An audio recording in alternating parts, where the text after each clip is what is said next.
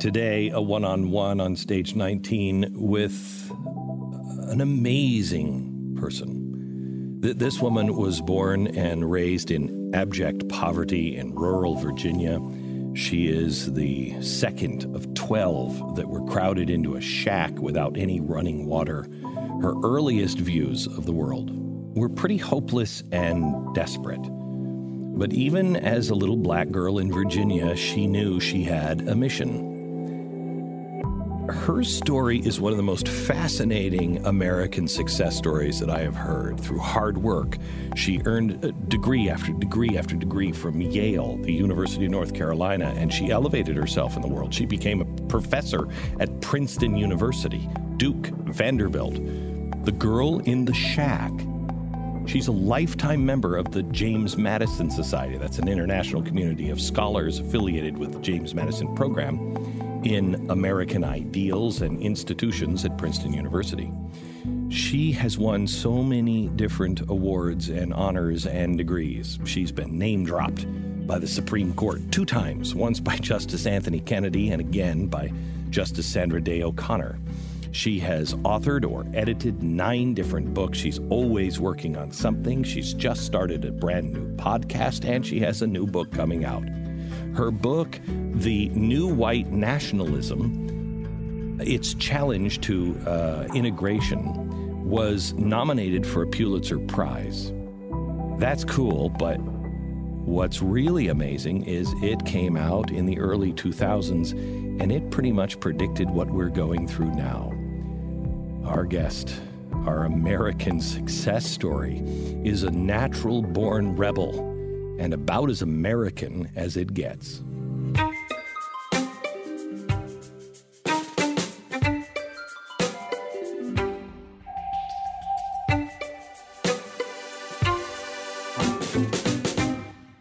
It is an honor to sit with you. I feel like I'm I'm talking to an American icon and somebody who perhaps knows America from so many different sides that most people don't know. I mean, you went from poverty to Ivy League professor, and I'm not sure which one was worse. But you have lived the dream. Can we start with your childhood? I have lived the American dream. Um, I was born into a family. My mother um, had a tenth grade education. My father, third grade. And they were d- separated and divorced. I don't remember them living together. My, I had a stepfather, and my family grew uh, to twelve children, five uh, girls and seven boys. And for a while, we lived in a two-room, two-room shack. We were poorer than the other poor people around us. What was what was your outlook on life then? I was always the odd one. And as a child, I remember feeling like a participant observer. Like I was always watching my family, and I was very shy. And my mother said I would be hiding behind furniture in the corner, uh, watching everyone, peering out. And um, it took me many, many years to get over my shyness. In fact, I became a university professor. During the time I was at Princeton, I was still quite shy. Uh, and it, then I would try to write out everything I was going to say for class and try to read it. And so you can imagine what that was like. So you were, um, what What, did, what about your other eleven siblings? Are are any of them as successful like you? Well, not in the same way. Right. We all dropped out of school after the eighth grade. No one you did among too. My siblings, all of us. I mean, if you reached eighth grade, uh, I reached eighth grade. I started the ninth, and um, and it was poverty that caused us to drop out. Because you had to go work. I got married at sixteen. Wow. And it wasn't that uh, uncommon in the South. And there, you know, there are parts of my story that I probably don't want to get into because sure. There was a period. But if you, maybe I can get into it. There was a period uh, in my um, early teens when I studied with Jehovah's Witnesses, and they were saying the world would come to an end in nineteen seventy-five. Wow. And I believed them.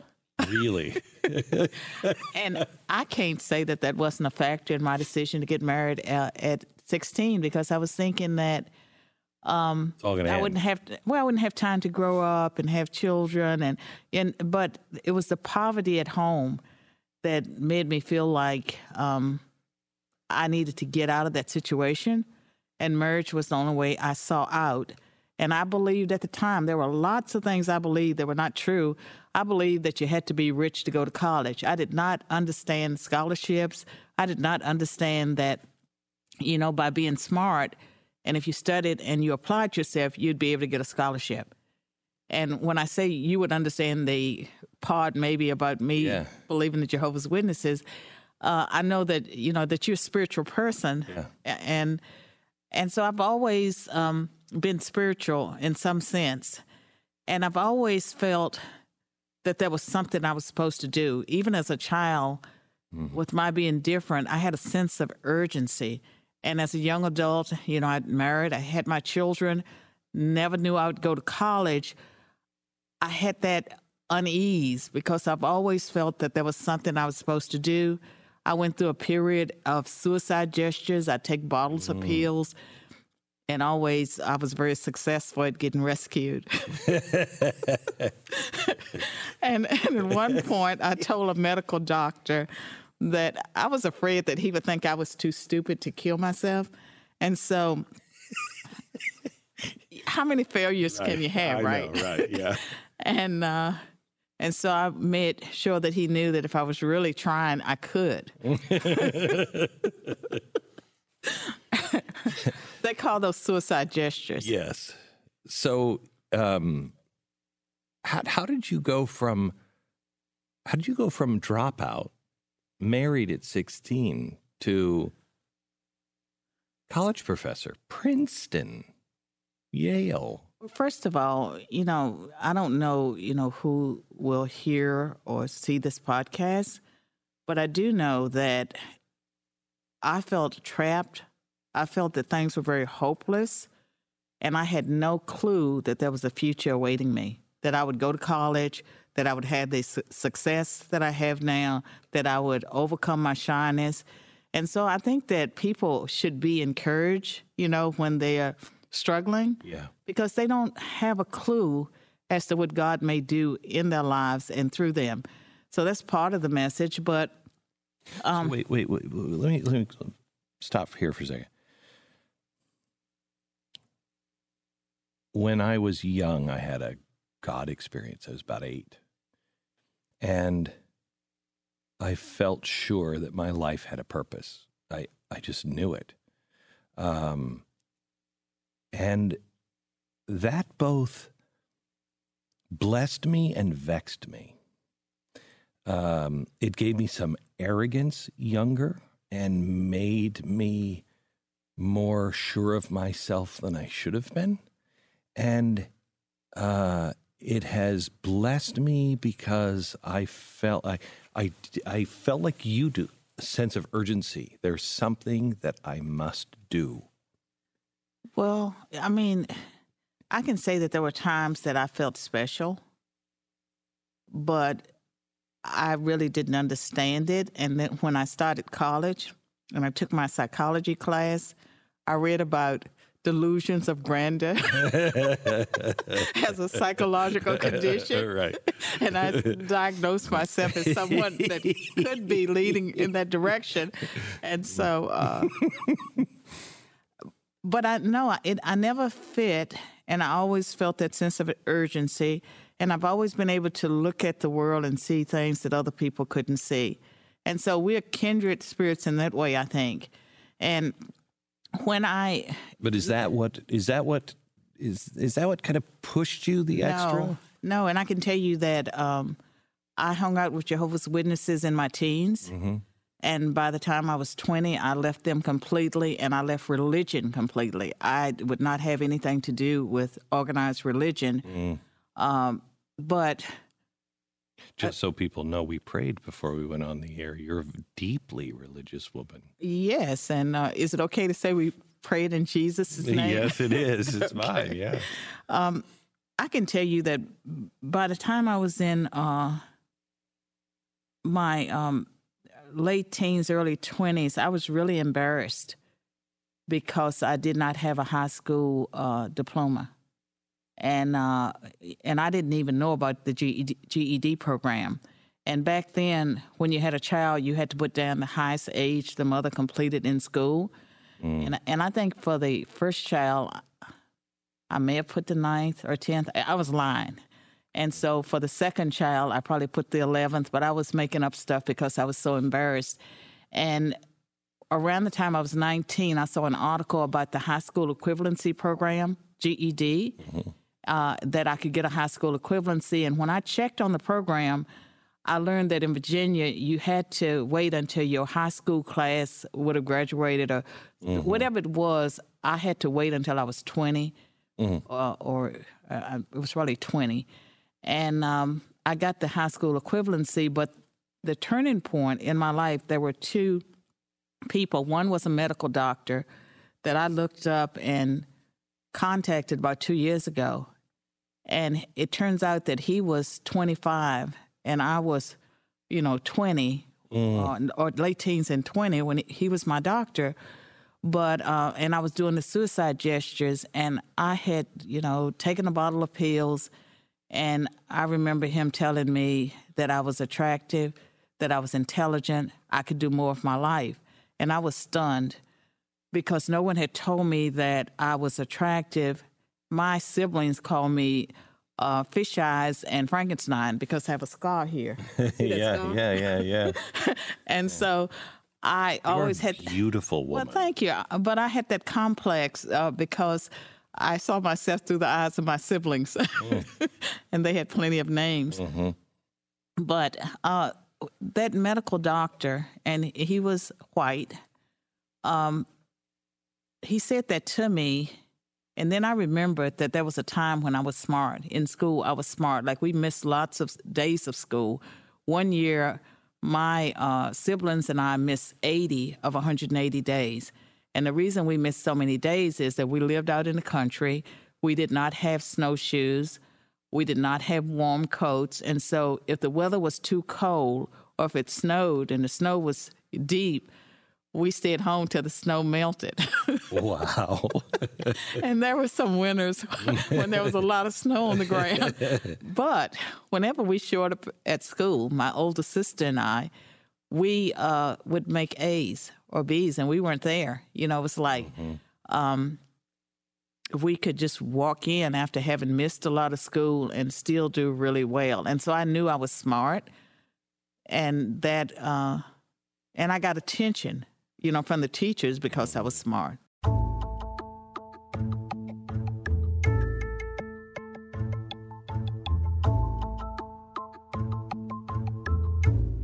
So it was the doctor that told you that you could have better than this. You said there were He said two I was people. Intelligent, I was attra- attractive, mm-hmm. I could do more with my life.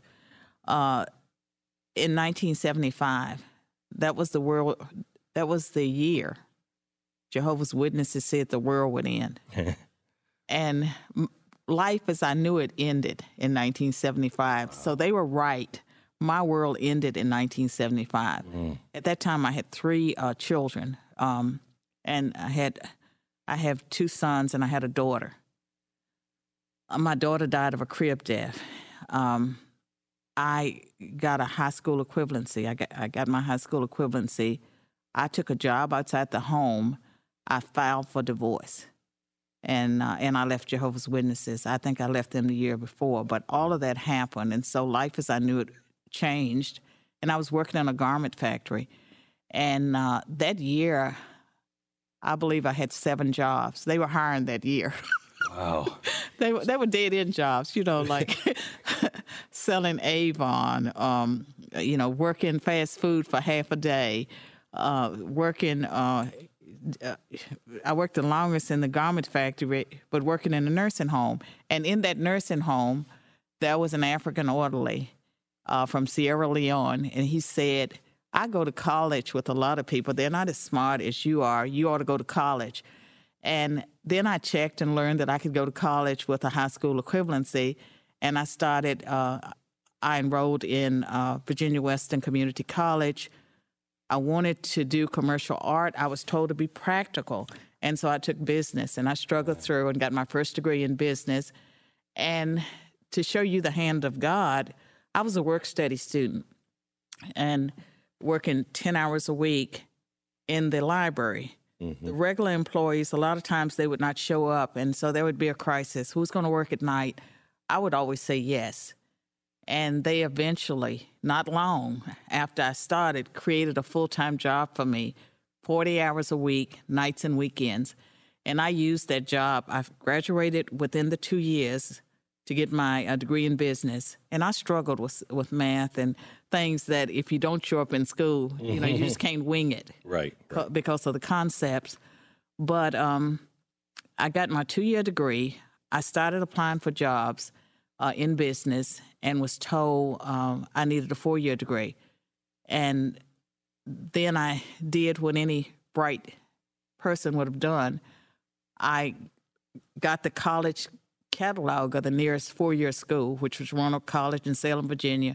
I went through the catalog looking for all the fields that had the least amount of math, and I found criminal justice. And so I got my um, bachelor's degree in criminal justice, but I also made a decision, and I made the decision that I was going to graduate uh, with honors. I had made the dean's list a couple of times at the community college, because when I first started, I was making C's and I was not putting forth a lot of effort. Anything that didn't involve math, it was easy for me. And so I could make a C without effort. Once I started putting in effort, then I was making, you know, A's and B's, and I was gaining confidence. But when I was applying for jobs in business, I realized I didn't have much to put in where they had places for awards and accolades. I did not have any data for those mm-hmm. posi- places in the application. So I was thinking in terms of a good job. I wanted a good job, and I thought I needed stuff to put on that application. So I checked out books on how to make A's in college, how to take essay exams, how to take objective tests, and I applied those principles. And my first semester at the four-year college, I had a three point seven average. When I graduated, by then I'd taken my math and sciences. I had a three point five over that, and I graduated magna cum laude, working forty hours wow. a week. Wow. Nights and weekends in the community college library. Wow. And how much debt did you have? Uh, when I graduated with my P H D, I had twenty-five thousand dollars worth of debt, and I actually started a scholarship at Roanoke College where I got my bachelor's degree, and it's called the Constance J. Hamler Scholarship. And Constance J. Hamler was one of my teachers at the community college. She was uh, black, and uh, she was married to the one of the town morticians, mm. the best black t- uh, mortician. So she was the wealthiest person I knew, right? And uh, uh, she passed away. She died of cancer, and um, and and and so the scholarship is named after her, but. When I started Roanoke College, I had hoped to get an academic scholarship. And this was the early eighties, nineteen eighty, and affirmative action had had teeth then. I mean, it, at least I thought it did. And so I thought, you know, by being a high-achieving black student that I could get an academic scholarship. And I remember talking with the financial aid office before I started because I didn't want to keep borrowing money. Um, I was working full-time, so I was not poor. They gave me some scholarship help, but it was not enough. I had to borrow part of the money. So um, as I remember the conversation, the financial aid officer told me that if I had a certain G P A that I could get a scholarship. Well, then I had a three point seven after the first semester, so I showed up, you know, asking for a scholarship, and I was uh, told that the money was gone. And then the next year I showed up. I can't remember what I was told, but finally someone said, no blacks have ever contributed money to Roanoke College, and some of the money has restrictions. And at that point, I said, wow. well, I mean, this is, yeah, yeah. they were just being honest. Um, And at that time, there was probably twenty blacks, and most of them were on the uh, basketball team or on mm-hmm. sports team. At that time, I said to myself, someday I'm going to start a scholarship at Roanoke College. Mm. But I was thinking down the road, you know, someday I would have money. I was going to start this scholarship. Well, in the middle of the night, it occurred to me how I could do it. And uh, and so I thought about uh, Constance Hamler and starting a scholarship in her honor. And I researched it. I was working at the library, you know, how to do a proposal. So I did a proposal to start the scholarship. I went uh, to uh, her uh, widower, um, and he was ex- excited about it. Then I went to the president of Roanoke College and told him that I'd spoken with Mister Hamler. Mister Hamler would like to have a scholarship at mm. Roanoke College in honor of his uh, deceased wife. And, and and the president, Norm Fintel, says, I know the Fintels. I love the Fintels. That's a brilliant idea. Mm-hmm. He called in his development people and he said, I like this idea, make it happen. They were quite upset because they had a capital campaign and they did not think that they would be able to raise much money for the scholarship, and that was a distraction. I believe we raised maybe um, a hundred. I don't know if we raised a hundred thousand the first month, but all I know is the scholarship is endowed. It the last time I checked, it had over five hundred thousand dollars in the mm-hmm. endowment, and it supports seven, eight black uh, minority students because it's open to all minority students a year. They get two or three thousand dollars. It was meant to be an academic scholarship, and that was my whole purpose, was to have an academic scholarship for minorities. Um, someone made the comment that they didn't want a scholarship that would never be awarded, and it became a need-based scholarship, which it is now. Mm. But um, that I've always gone places, seen something that needed to be done, waited for other people to do it, and then had to step in because no one was doing the thing. So you left college. Mm-hmm. Already, I never left uh, college. Yeah, I know you never did. Uh, but you, you, you, you could not have been. You, you, you were already living a life you couldn't have imagined five years before, right? At which stage? You're graduating summa cum laude and um, magna cum laude. Ma- sorry, but, but here's what ha- here's the other part is. My talent is art.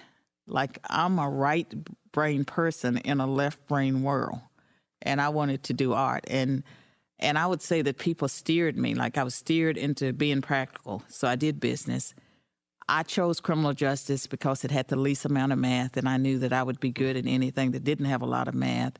When I was graduating with my um, four-year degree, I knew I did not want a criminal justice car- career. Uh, so I thought I would work for the government. And so I would get a master's degree, and I would become a civil servant. And while I was in graduate school, the professors urged me to apply for a P H D program to become a professor. I did not want that. I kept applying for jobs. I could not get any of the jobs that I applied for, even though I was well-known in the city. I'd work with business people on the scholarship uh, committee. I could not get a job, and it was the nineteen eighties, so there was affirmative action. I was an honor student, and I could not get a job. So there I see the hand of God, that I was sort of steered. I applied to graduate school because I couldn't get a job. Mm-hmm. And I got admitted to Duke and the University of North Carolina. No, I didn't get. I did not get admitted to Duke. I applied to Duke and the University of North Carolina. And at Duke, the graduate director called me and told me that Duke was a, you know, a rich white boys' school and that I would be happier at Carolina. Mm. And so at that point, I made them give me back my application fee, which they did. And I went to Carolina, where I was happier. Wow. So you, why why is it, Carol, that, and we'll continue with the story here in a second, but why is it that you have come from real poverty, real struggle, doors shut in your face, you're happy? Why are so many people um, not willing to look at your story and say, I think I can do that too. Why is why are so many people of all races um, so miserable about I can't make it in this? It's, the world's against me. Stories like mine don't get told often enough to the people that need to hear it. And so even this podcast, the people that maybe could be encouraged by it, a lot of them won't hear, uh, you know, see this or hear it. Um, and when I think about why was I different, I've always believed in the American dream. And so even though... Even when you're living in a shack. I mean, my mother uh, had that Protestant work ethic. She was a stay-at-home mother in an abusive situation with an alcohol...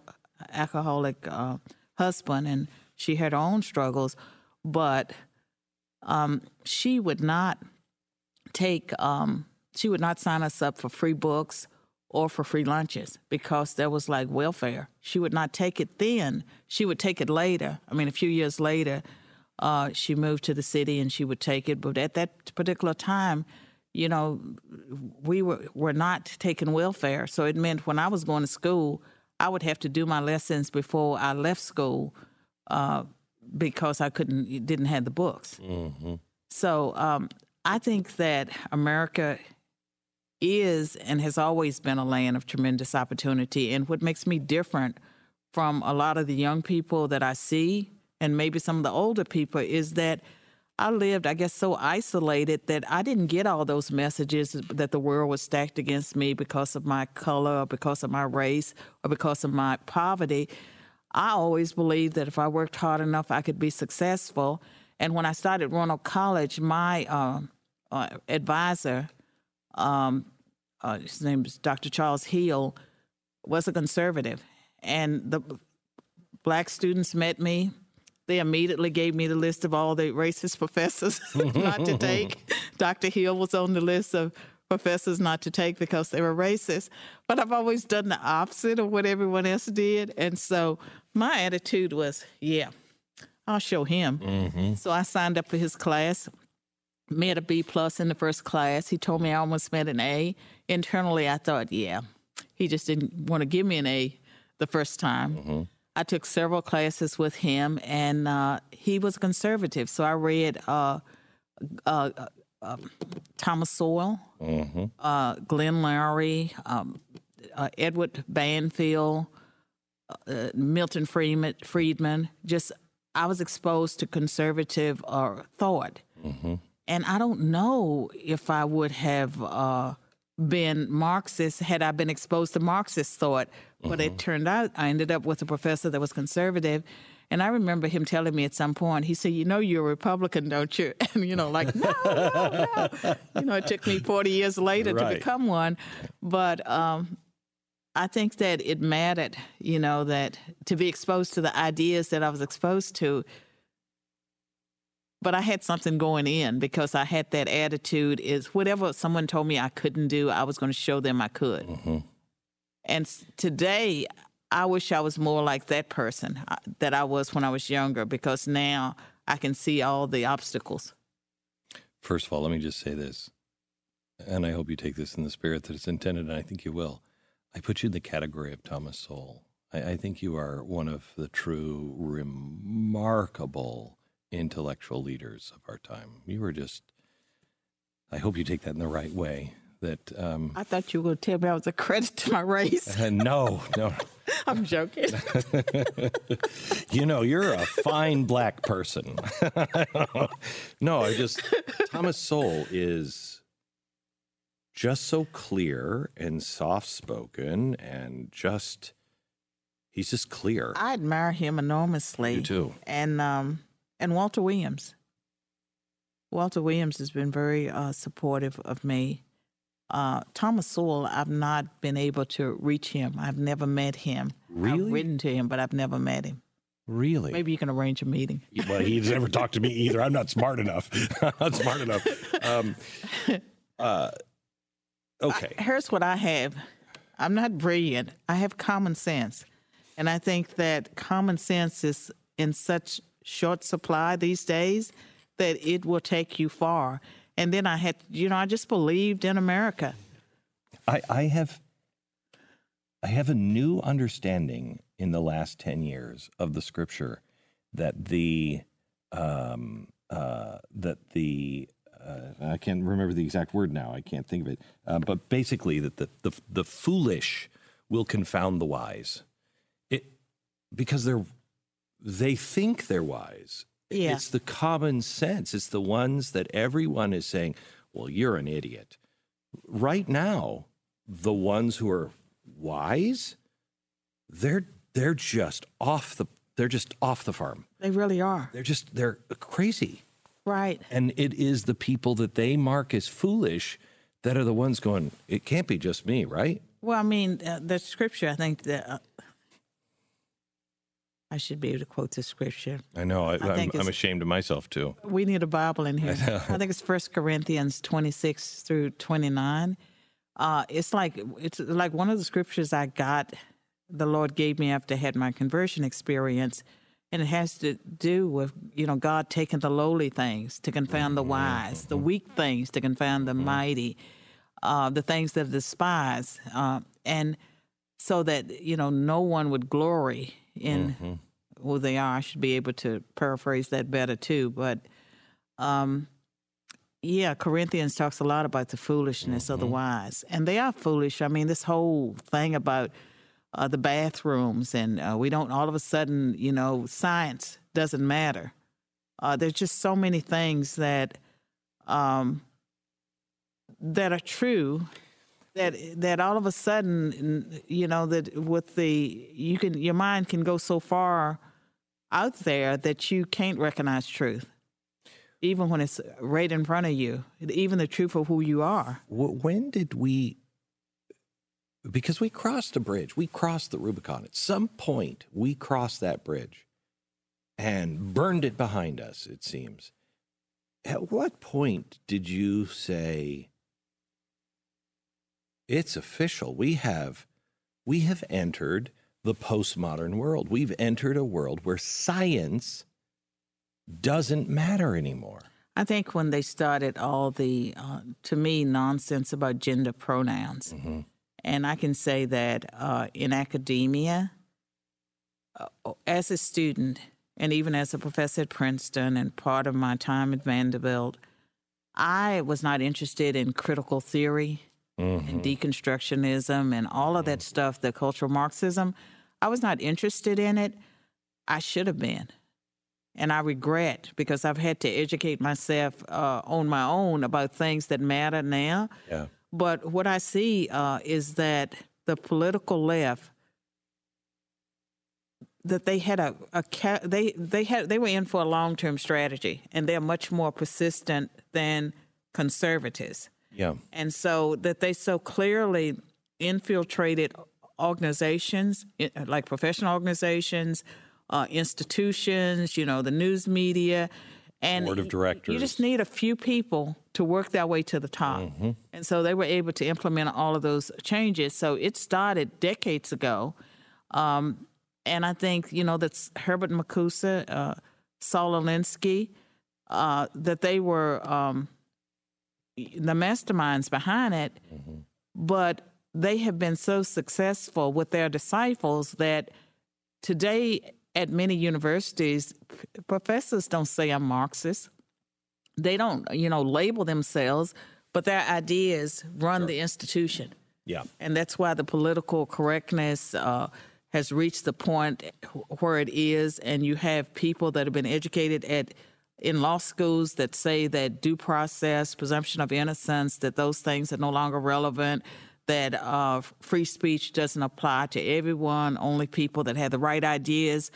Uh, I guess we should have seen it coming, but it seems to have happened suddenly. Uh, I think when President Obama was elected, that a lot of the people that shared those leftist ideas, you know, they were able to rise in government and... Um, And and foster a climate where things were such that it was a snowball effect. Mm-hmm. But I think that his still election under still under cover in many ways while he was in uh, the presidency. But after eight years, the masks have all come off. I mean, now people don't have a problem saying I'm a socialist. When I said the president is is uh, has has said uh-huh. that he thinks the Constitution should be reversed, that it should be uh, you know, a guarantee of certain things the government must do, not a guarantee right. of the things that they will not do.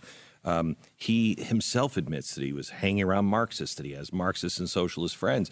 He has Marxists in his own uh, cabinet or in his right. own administration, and I was called a racist. Well, also, uh, do you remember, was his name John Holdren? Holdren. Yeah, John science, Holdren, yeah. The science, science czar. Mm-hmm.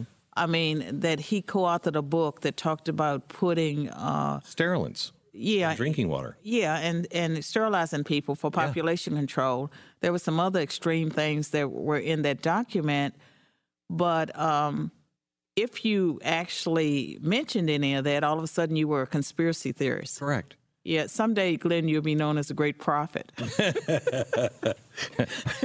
I actually hope not, because those are always killed. Well, they are, so but they, they die for the greater cause, right? But it, it's it's amazing, because I said at the time, at some point, they want to embrace it. They want to say, yeah, I am a Marxist, because your capitalist ideas don't work. Right. And they want to. And I said... They're going to come a time where they're just going to take the mar- the mask off and say, yeah, I'm a Marxist, I'm a socialist, and we're there now. We are there, and uh, there was a survey maybe three or four years ago that showed like maybe thirty percent of American students thought that socialism was a good idea. Well, mostly they don't understand socialism. And uh, in a course that I took that looked at the impact of communism on American political mm-hmm. thought— there were a few students that argued that it works, it just hasn't been done right. And Always. so somehow they think that there's a way to do it, that uh, it will be successful, even though throughout history it's never been successful. Mm-hmm. Uh, that's what the young people believe. And part of the problem is that they're not being fully educated on the Constitution or history. And At all. No, they're not. At all. I mean, I look at, I look at the problems, and look, I, I grew up... a dummy. I didn't. I went back to college when I was thirty. Um, I skated through high school. I never studied, and I thought I was a bad student. When I got my transcript back, I was an A student, but I was just not interested right. in it at all. And so I went um, back to school, uh, what little I could afford. I took one class one semester. That's all I could afford. The professor, Wayne Meeks at Yale University, said... Uh, to me, he asked me out for lunch because I was arguing with him because I wanted to know why he was telling me not to read the things I was reading. He said, read these things. And I'm so much like you. What were you reading? I was reading, um, uh, I was reading Dominic Crossan. Okay. You know who Dominic Crossan is? Yeah. Okay. So I was reading Dominic Crossan and didn't buy into any of it.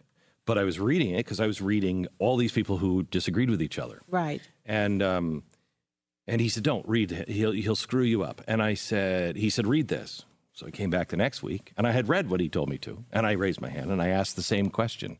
And he said, Mister Beck, didn't I tell you not to read Dominic Crossan? I said, yeah, uh, but I don't care what you tell me not to read. I read what you read, and we can talk about that. I want to know why. Is he wrong? Why do you think he's wrong? He said, I'll see you after lunch. I'll see you after school, after uh, class. Where were you in school? Where did you go to college? Yale. Yale. One class. So you weren't, okay. One class. That's all I could have. I, I got a divorce. Uh-huh. I filed for divorce the first day of college, so uh-huh. I had no more money left. Uh-huh. Um, and I could only afford one class. Uh, and I just wanted to go for self-education. But anyway, he reached across the table and he said, you know you belong here. All I needed was what you needed. You just need somebody to say, you can do it. You're smart enough. You're good. Uh-huh. And it seems like all... That's what he said to you. Yeah. Uh-huh. Yeah. Because he said, who are you reading? And I said, oh, I'm just, I'm so lost. I'm, you know, reading this and I'm reading uh-huh. that. And I, I just don't know. And he said, who's guiding you through that? And I said, nobody. I'm just going to the library and the bookstore. And he said... Nobody does that by themselves, you know, and you could see that I was just... It is a journey. It is, uh-huh. and it's a good journey. Right. But you need somebody in your life like you've had to say, you're smart enough. Yeah. You can do it. And it seems as though all of society, all of uh, all of the university experience from the outside seems as though it's now saying the opposite. You can't make it. You can't get past these hurdles. No, it's telling that to certain groups of people, you know, and and what it's doing to people that uh, are, um, you know, the ones they're training to be the future leaders is that they're bringing them in and telling them what to think. They're not exposing them to divergent views mm-hmm. where they can develop new ideas. They come in and the university is trying to impose a preset we, group I, of ideas. I have never seen, I would have never, you said to me twenty years ago, you know, they'll burn books in your lifetime here in America. I would have said you were nuts. Or pull down monuments. Yeah, yeah. You're nuts. Um, we're there now. So somebody who is, who says freedom of speech, yeah, but there's a lot of dangerous speech out there. I, I defend free speech. I do too. I read everything and and I will decide. And I like to read both sides. If I'm convinced of something, I want to read the other side. Tell, explain why it's not just freedom of speech, it's freedom of thought, it's freedom of questioning. Why is that important? Well, I mean, why is freedom of thought and freedom of questioning important? I just think that um, for a person to be able to develop cr- critical thought and to come up with new ideas and inventions, you have to be exposed to ideas. And uh, if you're in a situation where you're not allowed to explore or to ask questions, like in college, students could get in trouble for asking the wrong question about, well, I mean, they just can. And professors could get in trouble for researching the wrong ideas. And I can tell you that two thousand two... When did that change? I don't know. two thousand two um, was when my book, The New White Nationalism, was mm-hmm. published. And to get data for that uh, book that I started in the late nineteen eighties while I was at Princeton, during the time I was getting ready to leave, uh, I commissioned interviews of white leaders that were on the extreme mm-hmm. to less extreme, but they were, um, I was interested in white nationalism, mm-hmm. you know, white supremacy. Um, but I commissioned those uh interviews because I wanted to know how people developed the kinds of thoughts they did. I, so I, I had a white interviewer interview people about their childhood, and uh, and two of my interviewees were Jew, were Jewish people with P H Ds, and then there was Jared Taylor, who graduated from uh, Yale University and has a degree from the London School of Economics, and these were very articulate people that um, were not like, you know, the neo-Nazis and the white supremacists. And, you know, out of that study, uh, that's why I called it the new white nationalism. I saw the rise of the alt-right. I was criticized and condemned for uh, having them interviewed and not attacking them. Like, my interviewer asked them questions and we just recorded what they said. We didn't attack them and argue with them and try to change their minds. We wanted, I wanted to know how they came, became who they are. Isn't but this what... They were saying you were giving a forum to people that didn't deserve to be heard. This is the same thing that the F B I, you probably know this better than I do, that when they started psychological profiles, people said, you don't talk to these mass killers. And they said, we have to talk to these mass killers. We're not excusing them. We have to know what they're thinking because we'd never seen that before. And so we went in, uh-huh. researchers went in and talked to them. And there was this big debate. We know how to put together psychological profiles because of that. Right. If we don't talk to people and and stop shutting them up, you're never going to learn what the well of the poison is. Well, I can tell you that part of the conclusion of my book was that white identity and white interests, I have a paragraph in the concluding chapter, would be the next phase of identity politics in America.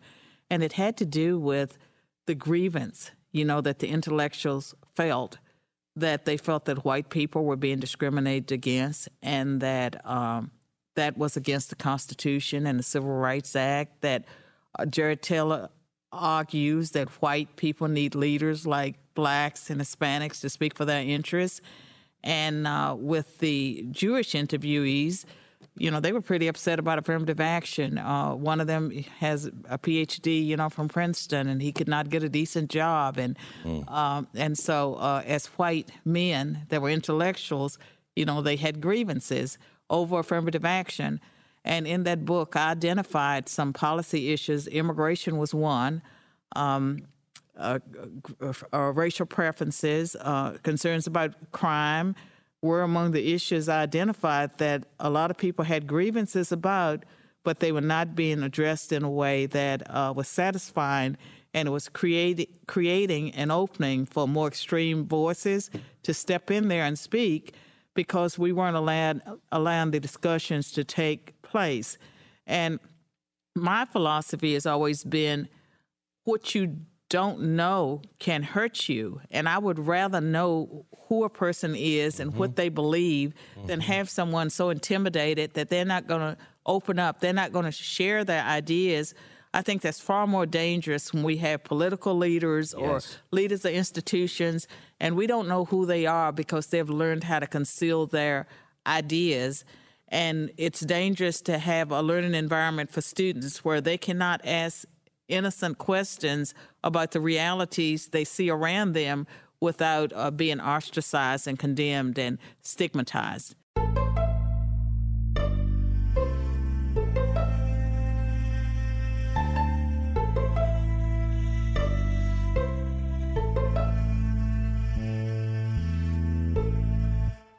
I see in the Constitution that the government is supposed to ensure domestic tranquility.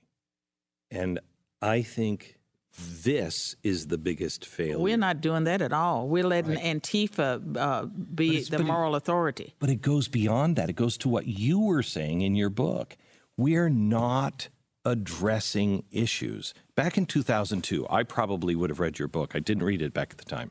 But I probably would have read that book and went, come on, it's not that bad. Well, that's what I, some people say it. But right. some people saw it, saw that I was onto something, right. and they thought the book was, you know, prescient. I think that I think and, and I kind of look for I mean, I'm a you uh-huh. know me, I'm an optimistic right. catastrophist. Um, uh, so I always see trouble on the horizon. But um, I wouldn't have believed we were healing. I felt we were healing. Well, you know, now I, I knew I was onto something. Yeah. I realized that Jared Taylor, the way he articulated things, that he could point out the racial double standards, and he could say, well, pretty much like multiculturalism, every group can celebrate who they are except white people. Right. And uh, uh, it's okay, you know, people are discriminating against white people, and there are these crimes against white people, and no one's speaking up for white people. I felt like that he was making an argument that had I been white, I might have found him persuasive.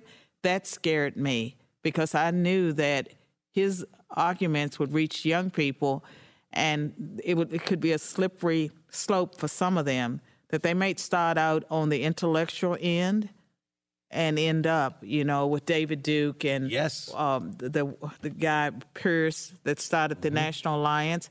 Um, so I had um, white leaders, you know, on the spectrum of mm. very uh, extreme to ones that pretty much, I would say, they were like the alt-right. They were not espousing violence against blacks. They were not saying that they, uh, some of them were, were not white supremacists. Jared Taylor said he's not a white supremacist, that Asians are smarter than whites. and uh, and so he would say that he just goes with the, with the, with the science. Um, and he would argue that uh, that when you have diversity, multi-ethnic societies, that it's much harder for them to get along. And then when Robert Putnam at Harvard uh, produced a study some years ago that pretty much said the same thing, he was kind of embraced by the white nationalists mm. because he uh, found that countries, you know, that had a lot of um, uh, pretty much the more homogenous yeah. the country. Sweden is a great example. Yeah, they get until, along better, yeah. usually. So um, But we have done the opposite of listening to you, listening to your book, listening to the warnings, and then listening to people. We have, and this is happening all over the world, not just in America, we are not only not listening, we are now saying, if you feel anything, uh-huh. uh, you feel disenfranchised at all, if you're white or if you're You're not transsexual. You can't talk about transsexual things. You can't. You're not homosexual. You can't talk about that. You're not black. You can't talk about that. You're not a female. You don't dare talk about that. You're you're putting people in corners to where, and this is the way extremism always happens. But uh, the left is so inconsistent, uh, you know, because with Rachel uh, Dolezal, mm-hmm. the white lady that became the head of the N double A C P yeah. and pretended to be black and mm-hmm. took a black name. And then now, you know, she's, um, I don't know if she's been indicted or... Yeah, she was up on charges for... Welfare fraud. Yeah, that's what it was. She took eighty thousand dollars of welfare money. Uh, I guess she was all in.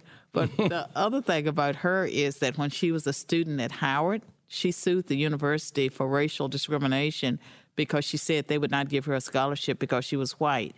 And I guess uh, she decided if she couldn't beat him, she's going to join him because then later, you know, she started to pass as black. Mm-hmm. Uh, with Elizabeth Warren, uh, if the if the left, you know, was uh, consistent, you know, they would hold her to a higher, they would hold her accountable for ethnic fraud because she obviously, you know, gamed affirmative action, pretended she was something that she wasn't. And uh, they're not saying anything. Like, they have uh, no standards when it comes to their own, anything that fits their current agenda. Well, you look at the, the, the government shutdown over the border, and at the same time, Governor Cuomo of New York is saying, I won't sign the budget for the state of New York uh-huh. until everyone has full, unfettered access to abortions up to the point of birth. Well, that's so far out of the mainstream. Right. He's holding... He, at the same time, he's holding the state of New York hostage. On the other side of his mouth, he's saying, how dare Donald Trump stand for the wall and hold America hostage? And nobody has a problem with it. And that's where I think your common sense, you know, we're the foolish, I guess. Well, I mean, the pol- the political, uh, uh, well, do I want to call them the political re- right or do I want to call them Republicans? Uh, I'm so disappointed with them that they cave and they fall into every leftist trap. Mm-hmm. And as far as a person being white, uh, you're going to be called a racist regardless of what you do because that's an epithet used to silence someone. Mm-hmm. And so if you believe in uh, walls and borders, uh, if you believe in the rule of w- law, um, you're going to be called names. And so I think that it's important for people to have principled reasons for what they do, but to realize that uh, that's a political strategy to call someone a name. And uh, I was very disheartened uh, uh, when uh, when uh, McCarthy uh, went along with stripping uh, Representative King of his committee assignments because of an allegation that he had said something supportive of white supremacy and white nationalism without their actually looking at what he said and the fact that he gave a fifty-six minute interview, you know, with the New York Times. They took one sentence out of that interview where he was talking about Western civilization and uh, its merits and used that to paint him as a white supremacist. I believe that if they had just waited overnight for him to get a statement out, then uh, it would have blown over. We are in such a bad place, though. The day that really happened, I said to my staff, I know Steve King. We're not buddies. I don't call him up all the time, but I know him. And I've, I've had conversations with him. Right. And I've never seen anything like that. You know, you... You can you can think back. You hear he something. He supported and, Herman Cain, I think. Yeah, yeah. I mean, you you think back and you're like, oh, wait a minute. I do remember uh, none of that with Steve King. The day that happened, I went to my staff and I said, call Steve up, ask him. I'm not gonna. I, I'm not gonna take a side. I'm gonna say I've uh-huh. known you. I can't believe this. lay out what's happening. Please tell me what's going on. And um, everyone said, uh, no, he's been abandoned by everyone. You will be alone. And there's this piece of you that says, wait a minute, I don't want to be alone because then I'm just, I don't know. I don't know the answer. Wait, wait. I went on Twitter immediately and said the Republican should have defended his rights of free speech. Yes. Because uh, even with the little, the sentence that they were using, it was clearly a sentence. And I said they should have given him time to explain. Or at least even contain the rest of the sentence. It, it, it left off the first part of the sentence. I didn't even know at the time what he had completely said. But, I mean, like even with the Kavanaugh hearing, for a while it seems like the Judiciary Committee, they didn't know what to do because it was women involved. Mm-hmm. It was obvious to me what they could have done and what they should have done. The first, they should have trotted out female members of Congress that were, were Republican, and they should have defended the judicial process, due process, rule of law, those principles. And those principles have nothing to do with whether the person in front of you is guilty or innocent. It has to do with, in America, we are a nation of laws. We had these processes. We had this Constitution. All they have to do is defend the Constitution, and yet they go along with the political left. But people will say that this isn't a court of law. This was the law of public opinion. This is a court of public opinion. And you and they're wrong. You, and and if you why? if it's the, if it's the court of public opinion, uh, tr- tradition and conservatives will always lose because the media, for the most part, is controlled by the political left and the cultural Marxists. And so everything is stacked against anything that's tr- traditional. And so I think that the most important thing that we can do as Americans for our young people and for ourselves is to argue for our Constitution. Mm-hmm. You know, that's, uh, that's our rule book. And uh, uh, when it comes to the, uh, to the judicial process, the rule of law, that we have to stand on that. And we have to stand for the principles outside of the rule of law. Nobody, yeah, I mean, I was shocked right. that I came home and my wife, she's not real political. She was following that. And I came home and she said, almost in tears, what's going to happen to our son? What's going to happen to our son? You don't think that in twenty years, he's going to say something stupid? He's going to do something stupid on Facebook, and that one thing taken out of context and no chance of defending yourself on it? Well, what's, wait. What's going to happen to people? With the Republicans, uh, with the Roy Moore accusations, again, like, I don't care what people say about me because once, you know, you're over sixty, it is what it is. Yeah. Um, but I defended Roy Moore. I defended his right to due process and the presumption of innocence. And I knew that if they allowed these women to step forward with vague memories of things they said happened, you know, forty years ago when they were teenagers, that if you could destroy a person's life with that, no one would be safe. Right. And there were Republicans that lined up behind, um, lined up with Democrats against uh, Roy Moore.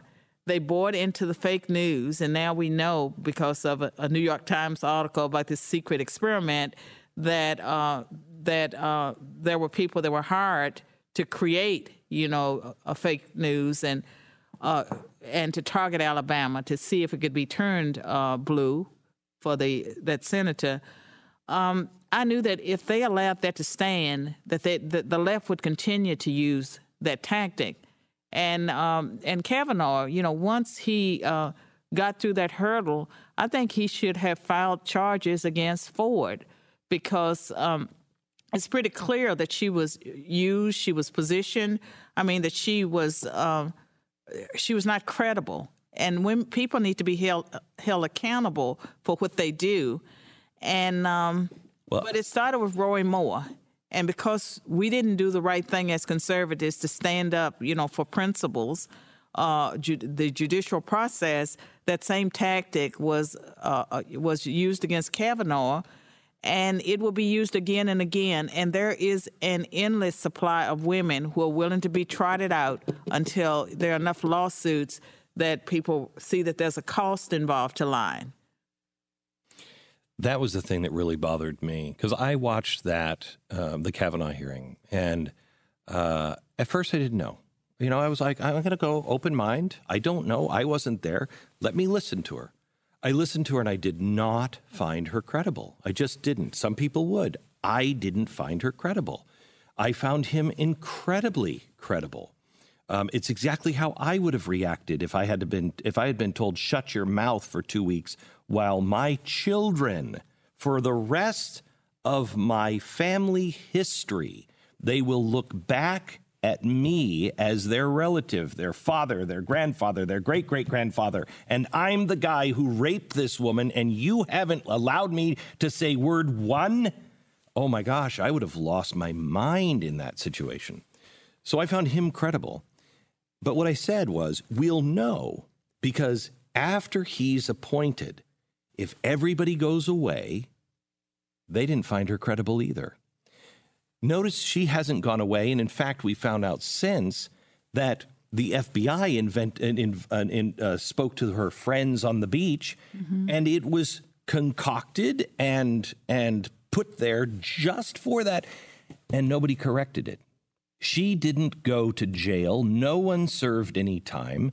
How can you not, I'm not even talking, I don't care about Congress, lying to Congress, please. That's like, you know, clowns laughing at clowns. You notice conservatives are the only one that get in trouble for lying to Correct. Congress. Correct. So, but it matters that you have the power to destroy someone's life with a lie and you pay no price? That's wrong. And I think we're, I think what has to happen with conservatives, with the Constitution, is we have to find ways to take it out of the old dusty powdered wig talk and actually apply it to real things and say, look, this is due process. This is due process. Well, some law schools are not even, you know, teaching the Constitution, or if they're teaching it, they're teaching it as the living Constitution. Yeah. It means whatever you want it to mean, or whatever I say it means. But isn't that what case law says anyway? In that case, in that case law, it's what somebody has said most recently about that. That's case law. But I mean, there were some things that I thought we could take for granted, and that would be freedom of speech and um, our First Amendment rights.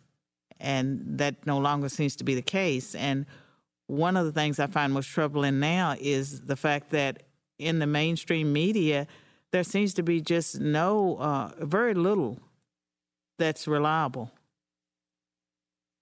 And, uh, and you know, like whatever is reported.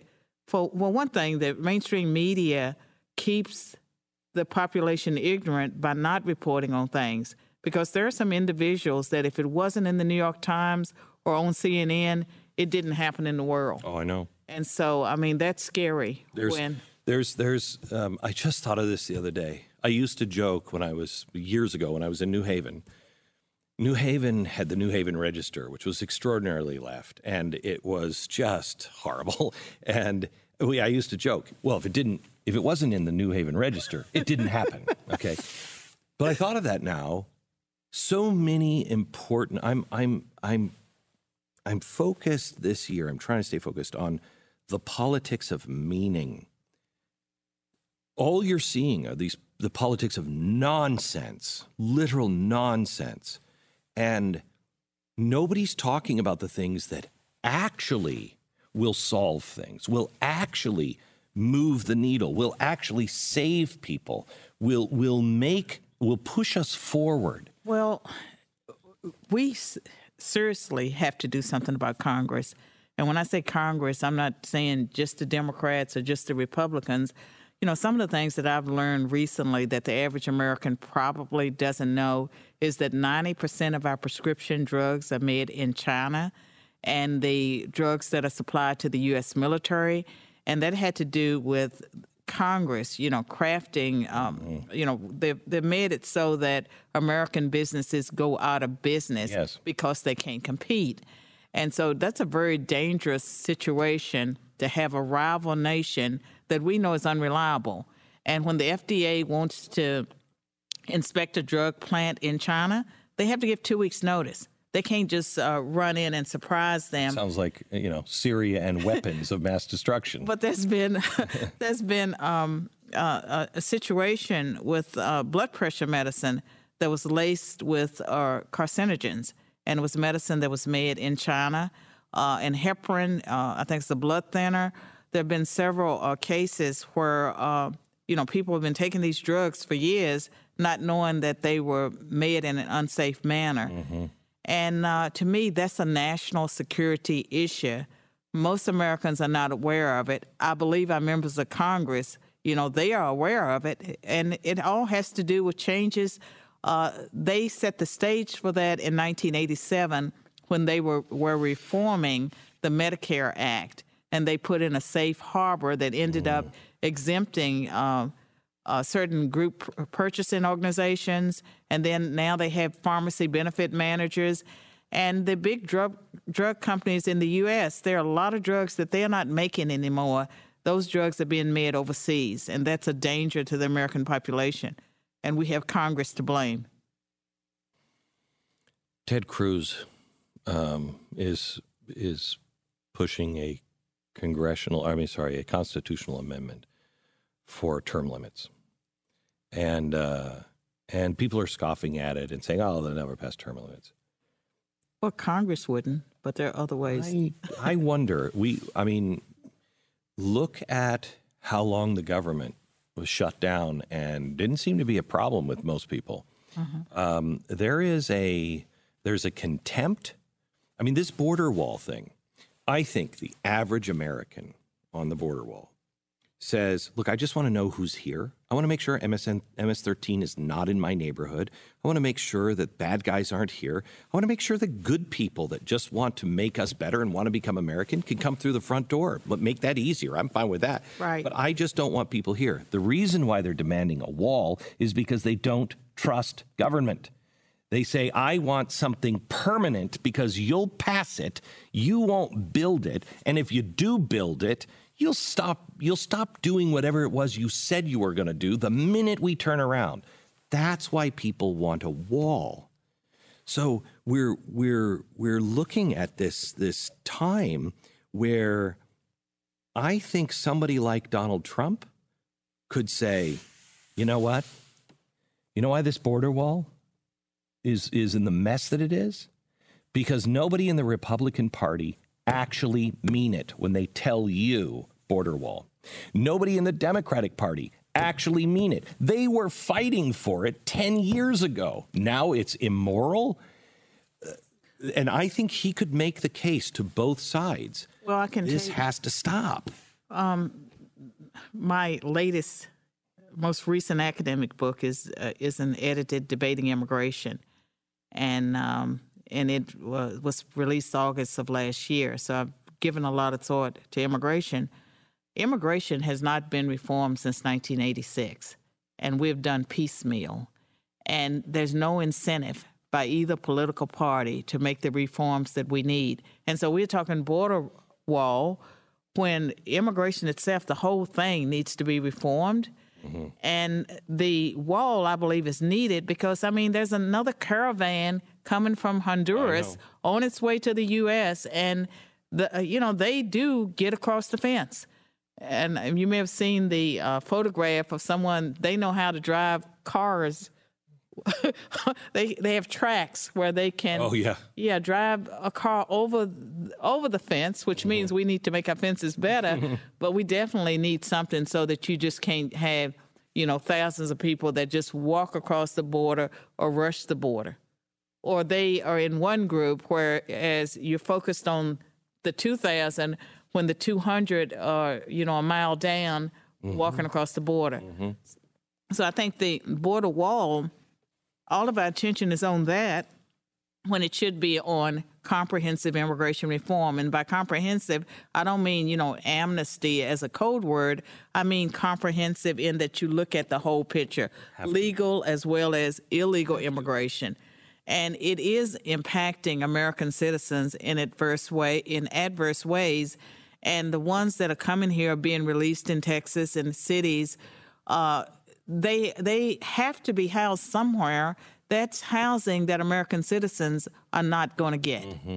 because they tend to, uh, in some cases, have more benefits, able to get more benefits from certain pots than American citizens that are struggling.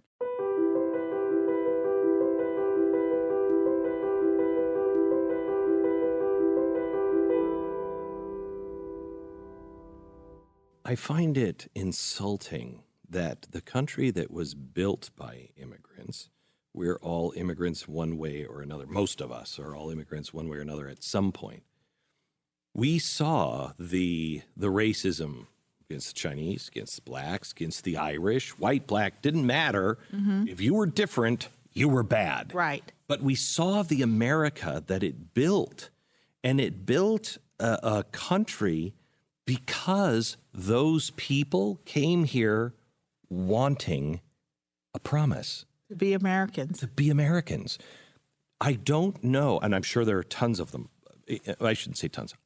Maybe five percent of the American population is somebody who says, I don't want any of these foreigners here. Maybe there are. Maybe it's ten percent. I don't know. But ninety percent aren't like that. Right. If you come here and say, I can make you better. It's it's... To to accuse conservatives or to accuse people who say, look, I need people to watch this border because there's bad things happening. Right. To say that they are racist somehow or xenophobic when when you're when you're talking to a group of people who say books and people are the same. I want diversity. I want a diversity of ideas. That's more important than skin color. I know. I, I, I mean, want I'm, people coming in. Right. It makes yeah. us better. I know, but as long as epithets can be used to intimidate people and silence them, then uh, they'll be hurled. And I think that in some cases, the reaction should be to embrace the epithet, just laugh at it, and keep going with the conversation. I thought um, I saw uh, I saw somebody. I won't address who the two candidates are, um, but I saw somebody. Uh, and they had such a natural sense of humor. Just they were just natural, and a really natural, almost infectious laugh. And uh, somebody who didn't. Right. And one person is is looking and saying, they're saying, oh, that person's gonna, that person will do well against Donald Trump because they'll bash him. The other person is uh, is they're not talking about. And I thought if the other person runs against Donald Trump, and Donald Trump does what Donald Trump does, and he, you know, he right. makes up a name for everybody and everything else. If they are honest, if it's not, if it's their personality, you are a kind, gentle, thoughtful woman. You, there's no way you can't see that in you. Um, if this is the kind of person they are, and they laugh and go, uh-huh, yeah, that's me, it could diffuse it, and that could win. That is a problem, that we're all taking things so seriously, and we're getting so mad, and stop calling me that. It doesn't matter what they say. Doesn't matter, does it? Not to me. Right. Not to me. I refuse to be silenced because America means a lot to me. And I think about my children, my grandchildren. And when I say my children, I'm not thinking just about my biological mm-hmm. children. I'm thinking about all of those thousands of students that I've taught over the years. And uh, it troubles me what I see taking place. And it troubles me when I see racism against white people. Uh, the argument is that, you know, that white people uh, can't be victims of racism because Uh, racism only applies to people that don't have power and all whites have privilege. Well, that is really, um, I'll say hogwash because I don't want to say the other word.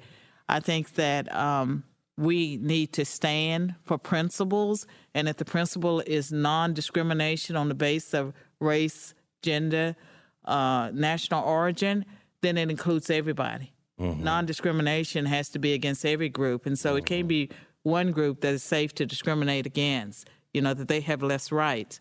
I think that um, if Pardon? Isn't this what King really was talking about? I think so. I think so. And we have lost his message. Horribly I mean, he's out of distorted. vogue uh, nowadays, and people would prefer to embrace other leaders that are more divisive. And if we don't start to turn things around in America, I think that we will see our nation fall, and maybe in our lifetimes. Uh, um,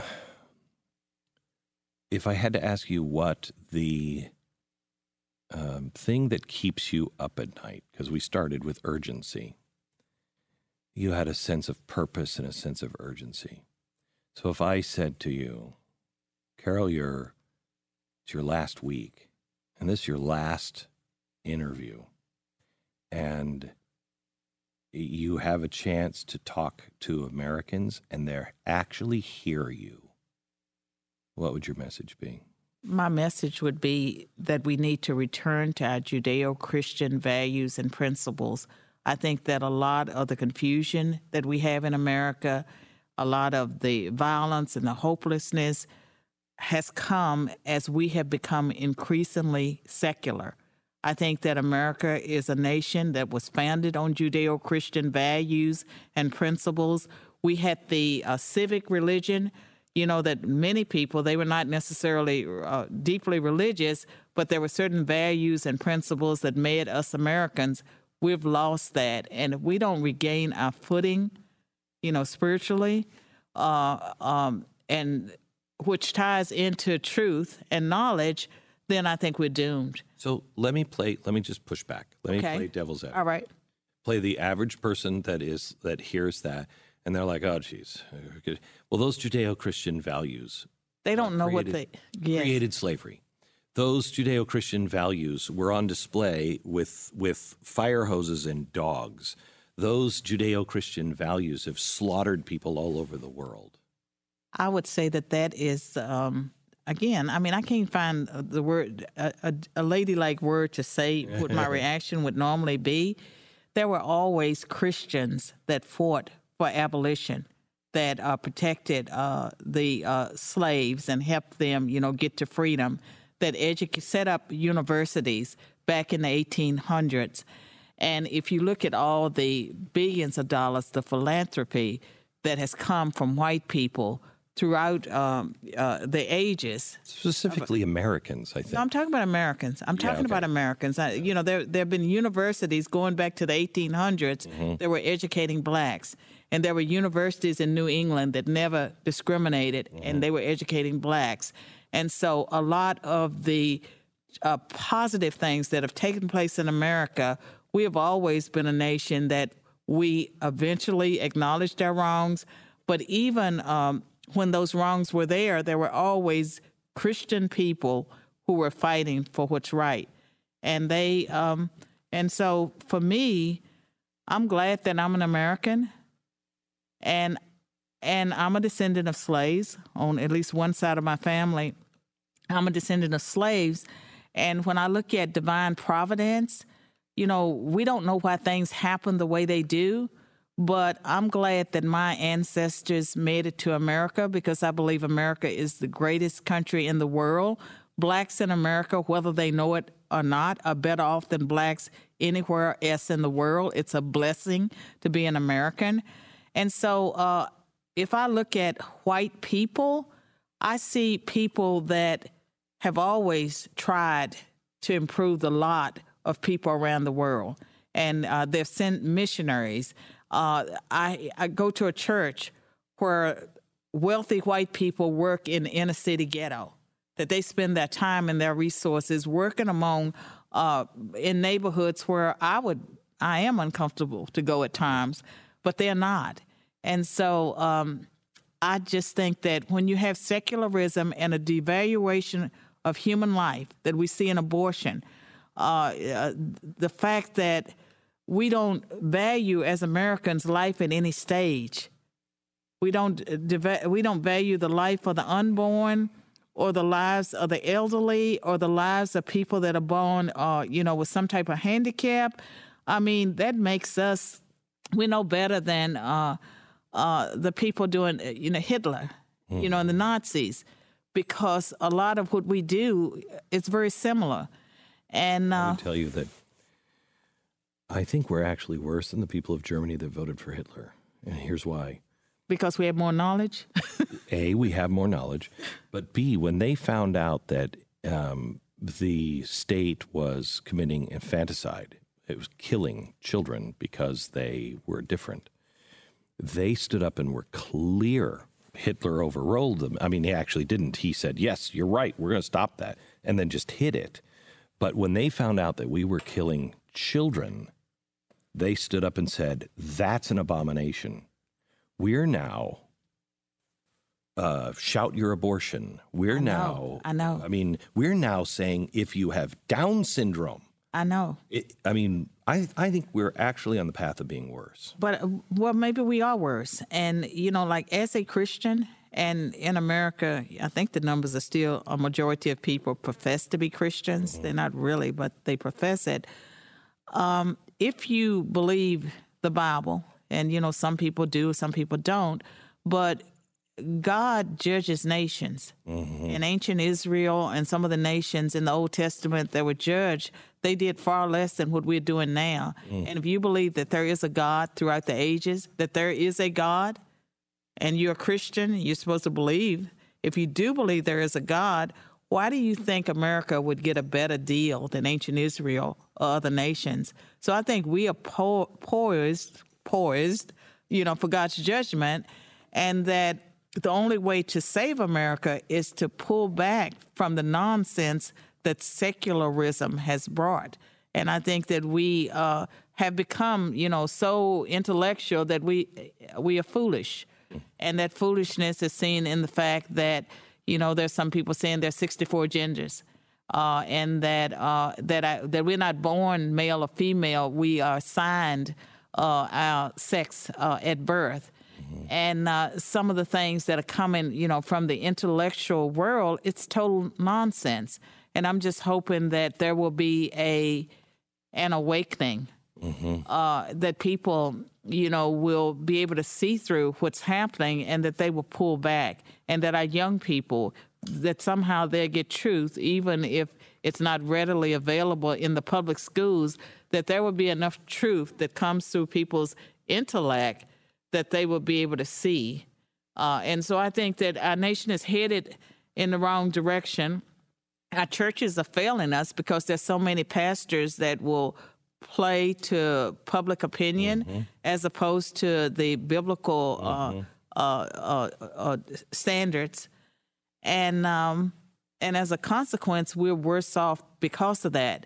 And there's a lot of fear. People are afraid of speaking truth. They're afraid they'll lose their job or they'll be punished the way you were punished, you know, by the by a lot of the people in the mainstream, or ostracized. You have been punished? Yes, I have. You have been punished. You I paid have. a very heavy price. Well, but it's okay. um, Mine is too, but it's not fun.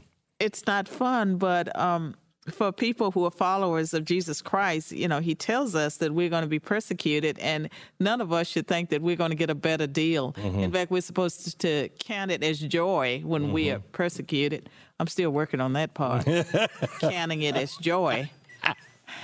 But, you know, like, I refuse to be intimidated.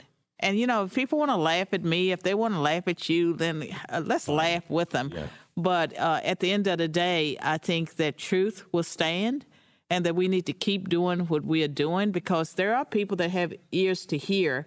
There are people that hear your message, they hear my message, and uh, to the extent that we keep talking, other people will start talking and will start pushing back. And what I want, like my whole thing now, my brand is Be the People. Be the People. It's the name of your podcast. It's the name of my podcast. And it was the title of a book that I published in two thousand eleven, Be the People, A Call to Reclaim America's Faith and Promise. I thought that book was going to change the world. It was published in two thousand eleven, and it was it was supposed to awaken the American public, mm-hmm. and they were supposed to do something different mm-hmm. than elect Barack Obama to his second term. It didn't work out that way. Yeah. But um, it's all about awakening the we the people, mentioned in, in the preamble of the Constitution, to awaken us, because we are responsible for everything around us. In America, we elect the uh, politicians. Mm-hmm. All of those policies, including abortion, um, they enact on our behalf. Mm-hmm. And so if we don't want to pay for it, then we need to stop electing politicians that um, that have allowed or putting in place policies that run counter to our core values and principles. You said um, a couple of times now that um, you just think that maybe people intellect or I used to believe the first line, first paragraph, we hold these truths to be self-evident. Uh-huh. I don't think there is anything as self-evident truth. Uh, I can go to China and I can talk to the people in the rice paddies who have been per- oppressed for generations and uh-huh. say, hey, by the way, should you have the right to life, liberty, pursuit of happiness? And I think a lot of them would say no because they've never experienced it. It's culturally it. dependent in some ways. And so my message is, is for America. I know. So, but what I'm asking you is, uh-huh. um, you said Judeo-Christian values, uh, and values and principles. Those aren't being taught. Those are the golden rule. Those are those are basic things that are not being taught anymore. But guess what? The reason the political left silences uh, voices like yours and mine and people that are more conservative is that they know that if those things are taught, they lose the advantage that they have.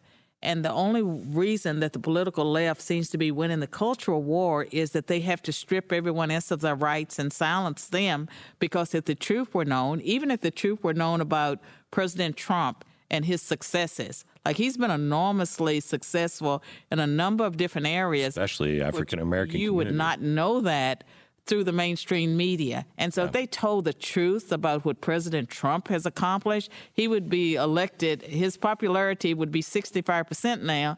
And uh, he got half the coverage that Obama got. I know. On the bad things that Obama did, he would be wildly. Well, the thing about it is uh, the left's ability to maintain power depends on keeping the population ignorant. Yeah. And it's up to us to, you know, educate as many people as we can to counter that. But if people ever start thinking, if there's ever a, an awakening in America where people, are, the, the scales fall off their eyes, yeah. they're able to see, then it's over for the political left and its radical agenda. I think it's over for most politicians.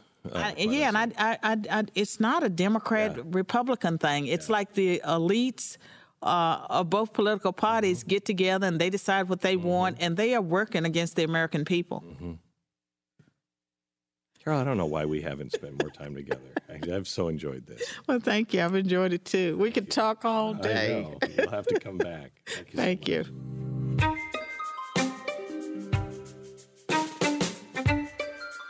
Just a reminder, I'd love you to rate and subscribe to the podcast and pass this on to a friend so it can be discovered by other people.